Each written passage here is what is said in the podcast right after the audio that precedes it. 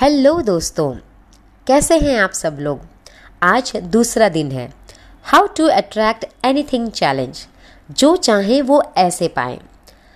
कल हमने लिस्ट बनाई थी कि हमें इस साल क्या क्या चाहिए।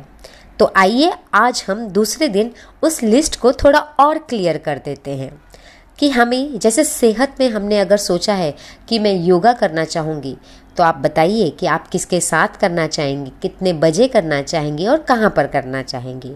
और अगर रिश्तों में कुछ अच्छा चाहती हैं तो किसके साथ आप रिश्ते मज़बूत करना चाहेंगे और वो कैसे हो सकते हैं? और अगर घूमने जाने का प्लान बनाया है तो वो प्लान किसके साथ होगा, कैसा होगा? जैसे कि एग्ज़ाम्पल, अगर मैंने घूमने जाना है तो मैं अपने एजेंट के पास जाऊँगी तो उसको जितना क्लियर मैं बताऊँगी कि मुझे कहाँ जाना है, कब जाना है किन के साथ जाना है तो वो अच्छी तरह से प्लान कर पाएँगे। इसी तरह जब हम अपनी इच्छाएँ एक लिस्ट बनाते हैं और भगवान के सामने रखते हैं तो जितना क्लियर होगा, उतना ईजी होगा उसे पूरा करने के लिए। और एक एग्ज़ाम्पल मैं देना चाहूँगी कि जैसे हम होटल में जाते हैं और अपना ऑर्डर प्लेस करते हैं, मसाला डोसा जैसे मैं तीखा कम खाती हूँ तो मैं ऑर्डर प्लेस करूँगी। मुझे कम तीखा मसाला डोसा चाहिए और थोड़ा क्रिस्पी चाहिए।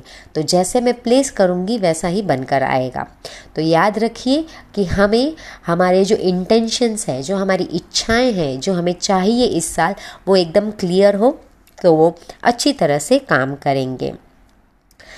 अब आप कहेंगे कि ये सब कैसे हो सकता है? ये हो सकता है। ये लॉ ऑफ़ अट्रैक्शन पे हम काम कर रहे हैं। हम इच्छा अपनी भगवान के सामने रखेंगे, तभी तो वो पूरी होगी। कई बार तो हमें पता ही नहीं होता कि हमें क्या चाहिए होता। तो जितना क्लियरली आप पेश करेंगे, उतना जल्दी और अच्छी तरह से आपको मिलेगा। तो बने रहिए मेरे, बने रहिए मेरे साथ में नेक्स्ट वीडियो के लिए।